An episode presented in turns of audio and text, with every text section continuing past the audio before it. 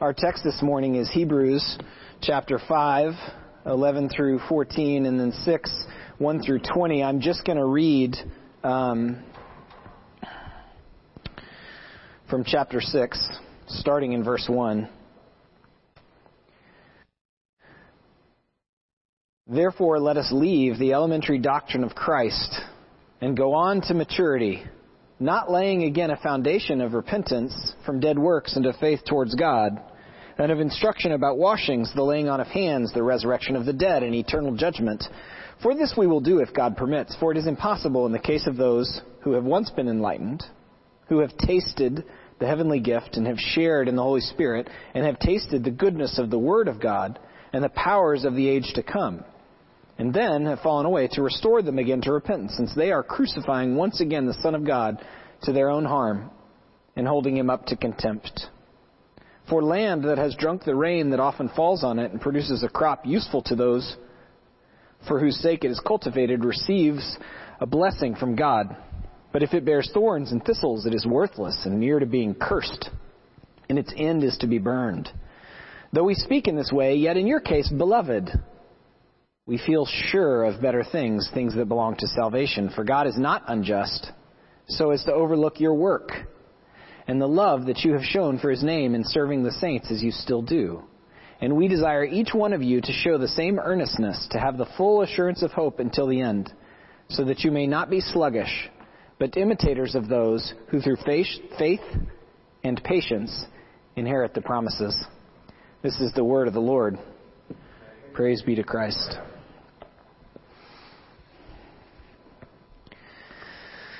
First time I spoke about Jesus was in um, 1995 um, to the youth group that I attended at the time, and it was very brief. 1997, I began uh, leading a small group of men, opening the Word together, and um, I remember one time they were so frustrated with me. They were all wearing hats, which I probably should have realized was odd, and they all threw their hats at me. Around 2001, I began teaching regularly when I became a youth director and intern in the director. And the first time I preached a full sermon was in 2004, and what I remember was up until about 2005 or 2006, I was positive I could preach better than almost anyone I was listening to. From about 2005 until oh, 13 or 14, I was confident that I could never preach as well as Tony Evans or Tim Keller. Now, I don't really listen to other preachers, and I just I pray I study the text, I listen to all of you, and then we do our best together. And I say that because chapters 5 and 6, and I'll, I'll read the part of chapter 5 that I didn't read a minute ago, in a minute, they invite us to a maturity. And in watching my stages, relatively speaking, of knowledge of the Scripture, which the writer alludes to but doesn't particularly value, um, the text is inviting us to maturity.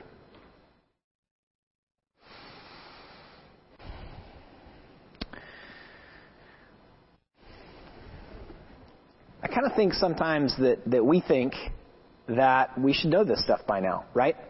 That we should have all those categories that the, that the writer mentioned down. Did you catch them all in, in verse 2? We'll come back and look at those in just a minute. But I think this text is, is asking something different. I think it's inviting something different. And there's a lot of disagreement about chapter 5, and I'll come back to that. But what's, what's clear is the Holy Spirit, through the writer of Hebrews in chapters 5 and 6 is inviting us into maturity. Now, the, the disagreement is about whether the group is mature or not already. In chapter 5, he says, About this we have much to say, and it is hard to explain since you have become dull of hearing. Harsh language, right? For though by this time you ought to be teachers, you need someone to teach you again the basic principles of the oracles of God. You need milk not solid food. For everyone who lives on milk is unskilled in the word of righteousness, since he is a child. But solid food is for the mature, for those who have their powers of discernment trained by the constant practice to distinguish good from evil. I don't know which one of those you want. Those are my deviled eggs, by the way. I made those, took, took that picture. I've been encouraged by some to use pictures I've taken myself, which is terrifying because I'm not a good photographer. But those deviled eggs were good. And if I have a choice between eating some of those, and they're just an appetizer, and going on milk for the day I want to choose the food. The writer of Hebrews is, is using, I mean, you, you could argue that he is using shame, irony, and sarcasm to push these people towards maturity. So the text not only matures us, but it humbles us. The, the sarcasm is, is, I think, saying that they are no longer mature, but alluding to their maturity. He's using irony and shame to motivate these folks. He uses a series of metaphors about the Christian, about uh, the crucifixion, about farming. It's a very aggressively styled teacher. And one of the things that's interesting to me about that today is, well, first of all, he's more aggressive than I am. So maybe I have something to learn directly as a preacher um, from the book of Hebrews. But also, it's very challenging to know how to do church in 2020. We have constraints of space. We have constraints of desiring to follow the government unless they tell us we need to worship them. We're literally getting new information every week, sometimes more information, sometimes differing information. We're longing for those of you that participate online to feel comfortable and fed and in a sense of community. And then those that are willing and interested and comfortable coming to the later service, we want that to be different. And so we've made a series of choices, and I don't know if they're the right ones for about 25 reasons. We've talked to a lot of different people. Um, there was a team working on this, and our elders were working on this. But the goal is the same as it was in 2019, but the, but the venue is different, isn't it? It's challenging. And many of you have encouraged us about some of our decisions. Many of you have pointed out the things that are challenging to you about that. We would still like your feedback. We may ask that you give us the benefit of the doubt in giving us that feedback a little bit, maybe ask some questions. Um, but the goal is that we trust the Holy Spirit as it matures us in corporate worship, in confession and prayer, in the reading of and learning from the text. There are a number of things about this uh, section of Hebrews that were challenging to me over the last couple of months. I read it for the first time thinking about preaching on it last year and this section right here could sound, taken out of context, like the writer of Hebrews is saying, once someone falls away from faith, they're gone, and that's it. I don't think that's what the writer's getting at, because in verse 2, he says this. Here's what we're not going to talk about. I'll read it directly, and then I'll, I'll explain to you how I understand it. Let's lay in verse 1 verse 2 not laying again a foundation of repentance from dead works and of faith towards God. That's the first thing that we're not going to be talking about. The second is, and of instruction about washings, probably a reference to baptism. The laying on of hands, which is probably a reference to a wider category of spiritual gifts. The resurrection of the dead, and eternal punishment. So those are the things we're not going to talk about, according to this writer. And I think that's fascinating because um, Boy, those things seem very important, aren't they? Why wouldn't the writer want to talk about them? Why would he say we are going to talk about them if time allows, basically? It's because he's going to contrast something. When I was in uh, seminary, one of my professors um, gave out warm fuzzies if he thought you did a really good job thinking about something. I had seven classes with him. I believe he gave out six. I got one. I'll show it to you if you ever want to see it. I meant to bring it today. My cat. Anytime I get it out, I still have it. Over 10 years ago, my cats always want it, right? Because it's an actual warm fuzzy. And he was really fond of this statement: "Don't hear what I'm not saying." The writer of Hebrews in, in the end of verse 1 and verse 2 is saying, here's what I'm not saying. I'm not about to talk about this because then we could misunderstand him to be speaking about salvation. Instead, he's giving an encouraging word through aggressive language and shame about something else. The point of verses 1 through 9 is verses 10 and 11. Verse 10 says, For God is not unjust so as to overlook your work and the love you have shown for his name in serving the saints as you still do. And we desire each one of you to show the same earnestness, to have the full assurance of hope until the end That's why he writes so aggressively. That's why he tells the metaphor of the cross, not because he believes the cross didn't happen. That's why he tells the metaphor of you as a farm. Because the point is something more like the community of the people of God is of incredibly greater importance than making sure we all agree on these points of doctrine. And I think the metaphors serve us to, to understand something that we know to be true, but it's challenging. If you are a member of this church and you've been here for five years, you have begun to bear good fruit in the community. And that's not, and by that I mean this church. And that's not the only thing Christians do, but it's a very important thing that Christians do. If our, if our uh, uh, vision is worship and community and faithful presence, we're talking mostly about the second one. Okay? If you've been a member here for five years, and you move away for 10, or simply stop coming to church for 10 years, and then you come back, is there any fruit left of the work that you did in the community? Maybe but not nearly as much as there would be if you're here for 15 years. Praying with folks, serving folks when and where you can, uh, learning your spiritual gift set and your calling within the church community, and moving into that. The writer of Hebrews is noticing these people who I think he thinks are mature, but aren't acting mature by serving one another within the church. The church community is profound. And what happens within it is something that's invisible. But your small acts of faith on behalf of the church community in this context meet up with the faithfulness of God and produce healing and kingdom benefits for the people that you go to church with.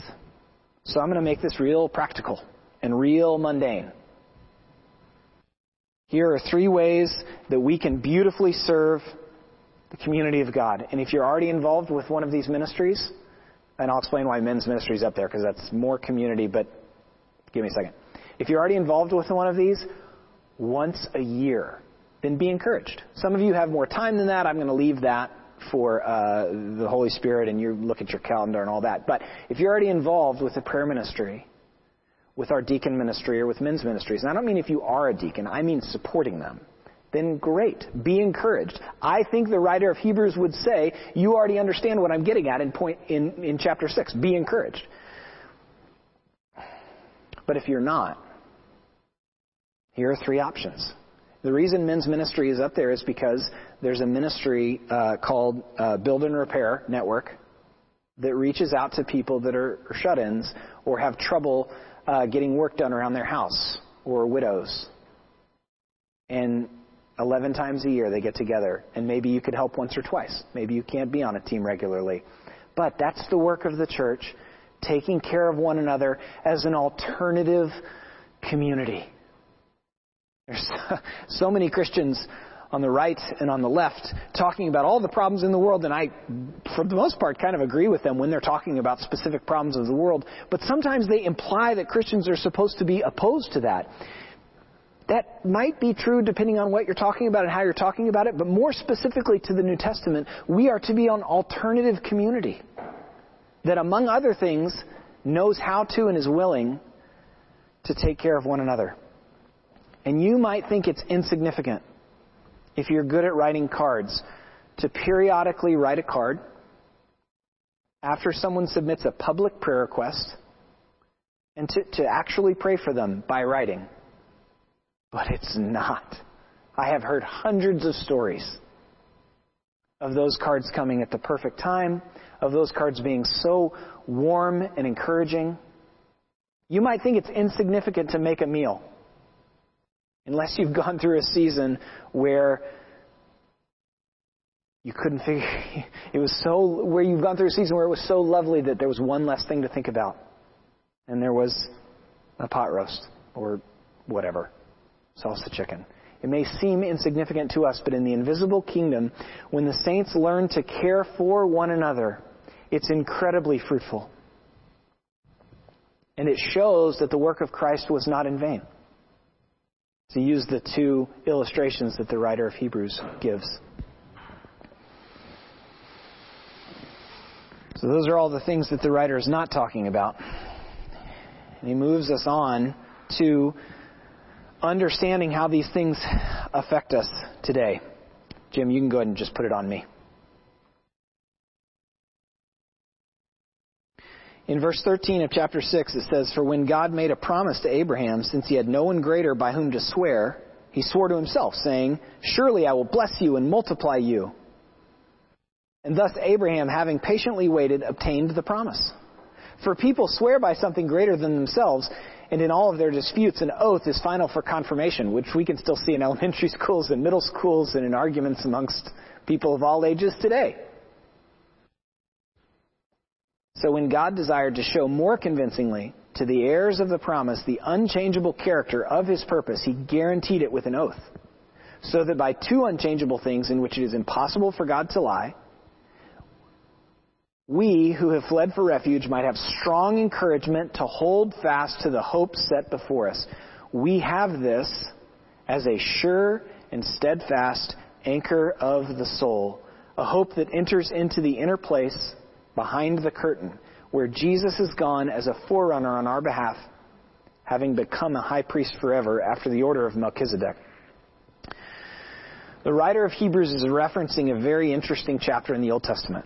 In, in, a, in, a, broad sense, he's referencing the promises to Abraham, Genesis 12, 15, and 17.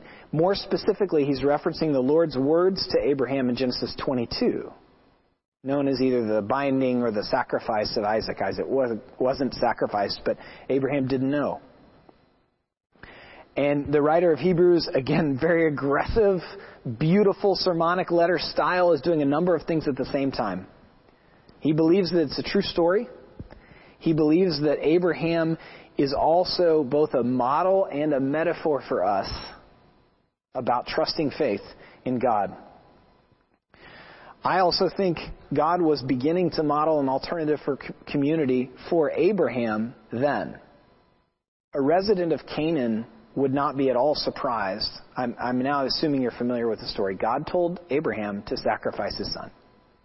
Now, he didn't let him sacrifice him, but he told him to do it, and Abraham obeyed.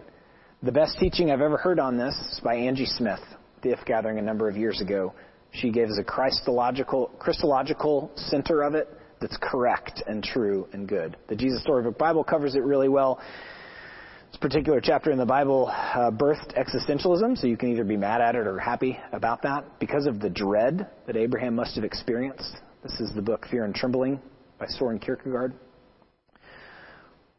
God didn't allow Abraham to do it, but wanted to show him how much Abraham already trusted him and he was beginning to show him an alternative community because no one in Canaan would be surprised at a God who said, Sacrifice your children. The alternate religions of that time practiced, practiced this regularly. So that's me attempting to broadly catch you up on the writer of Hebrews quoting Genesis 22. The point is, for us, it will be mysterious, very challenging, and sometimes frightening to trust Jesus Christ with our heart and with our decisions. In many ways, this is a, a flourish opportunity to either follow Christ or follow self. And the writer of Hebrews doesn't even spend any time talking about following self. He goes to verses 18 and 19 to help us understand that we have this as a sure and steadfast anchor. Hebrews expects you to know your Bible really well. And word on the street is Rebecca Live. If you stayed with us, thank you for staying with us. If you never lost us, thank you for staying with us. Wrapping up point three, the text matures, the Holy Spirit through the text matures and humbles us today. Listen again to verse 18b and 19 we who have fled for refuge might have strong encouragement to hold fast to the hope set before us. We have this as a sure and steadfast anchor of the soul, a hope that enters into the inner place behind the curtain. So the this, the thing that we have that the writer of Hebrews is so interested in us being encouraged by is hope. What is hope? It's a living confidence in who Jesus is and the promises that he's made. And the scriptures talk about this a lot, and I wonder if you can make a list of the promises that you have in Christ. And for me, it's different texts that help me with this, but let me go to one that I think you know and look at it with me if you would. This is the old language. I think the, the, the newer language might be more helpful for us, but our Father. That's, two, that's at least two promises, maybe three. That He is ours and we are His. That He's our Father. There have been two, there have not been two more, two more comforting words to me when praying for other people than those two. Who art in heaven, reflected in Hebrews 6, talked about in Ephesians, yet here it is again in the Lord's Prayer. It's a promise of where Jesus is. And that encourages us because we know He can see. And we know it won't always be that way. Hallowed be thy name. Another promise that we have the name of God, that the name of God is holy. Promise that His kingdom will come. And in the meantime, the places where we have power, our kingdoms are becoming more like His. He provides for us daily. And that even reminds us of the resurrection. Anyone familiar with the book of Exodus who prays, Give us this day our daily bread, remembers that God's a rescuer. And He's a forgiver. And He helps us to forgive others and restore relationships. And He protects us. If you know the Lord's Prayer, you know over a dozen of the promises of God. The writer of Hebrews is reminding you that you have those promises as a sure and steadfast anchor to the soul.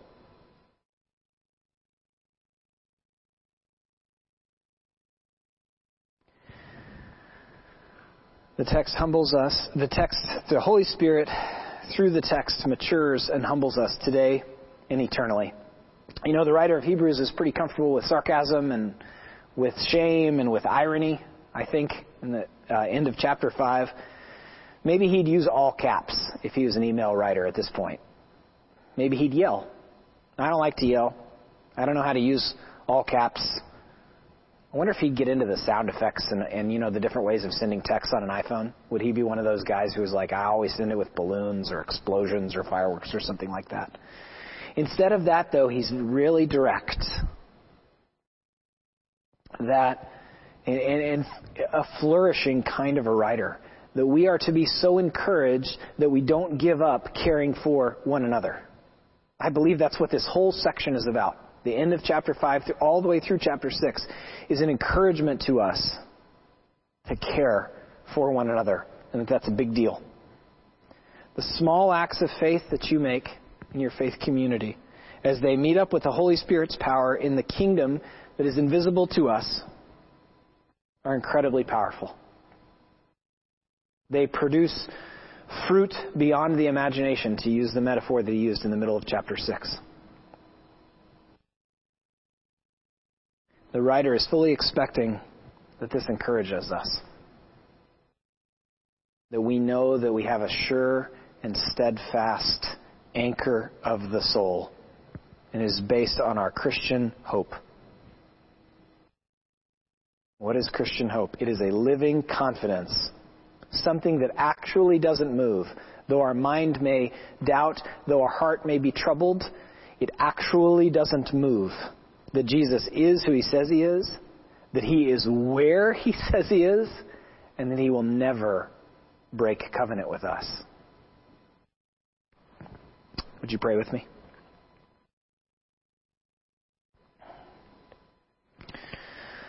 Father, we praise and thank you that we have your hope as a sure and steadfast anchor of the soul.